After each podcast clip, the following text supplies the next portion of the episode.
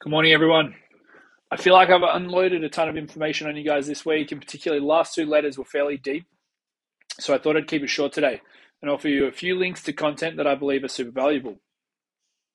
I did want to frame it appropriately before doing so and offer my perspective on content, but more specifically books, as there is a profound asymmetry that exists that I think few tend to see. I wrote about this in more detail a while ago, linked here for anyone that is interested, but I'll offer a brief explanation.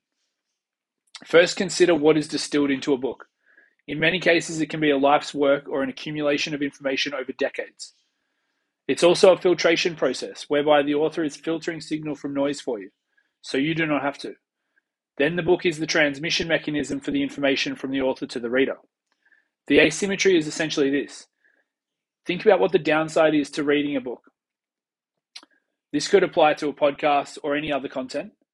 The only difference is those are often more disposable and may not have the same signal to noise ratio you're more likely to get from the commitment required to write a book. The downside is very low. Worst case scenario is basically that the book sucks. Maybe you wasted $20 and a few hours of your time. Whereas the upside is that the book could completely change your life, the impacts of which are profound and far reaching, and potentially changing the lives of those around you and your community, which is to change the world. With that said, allow me to offer some suggestions for the weekend. Hope you have a great weekend. I'll chat to you all next week.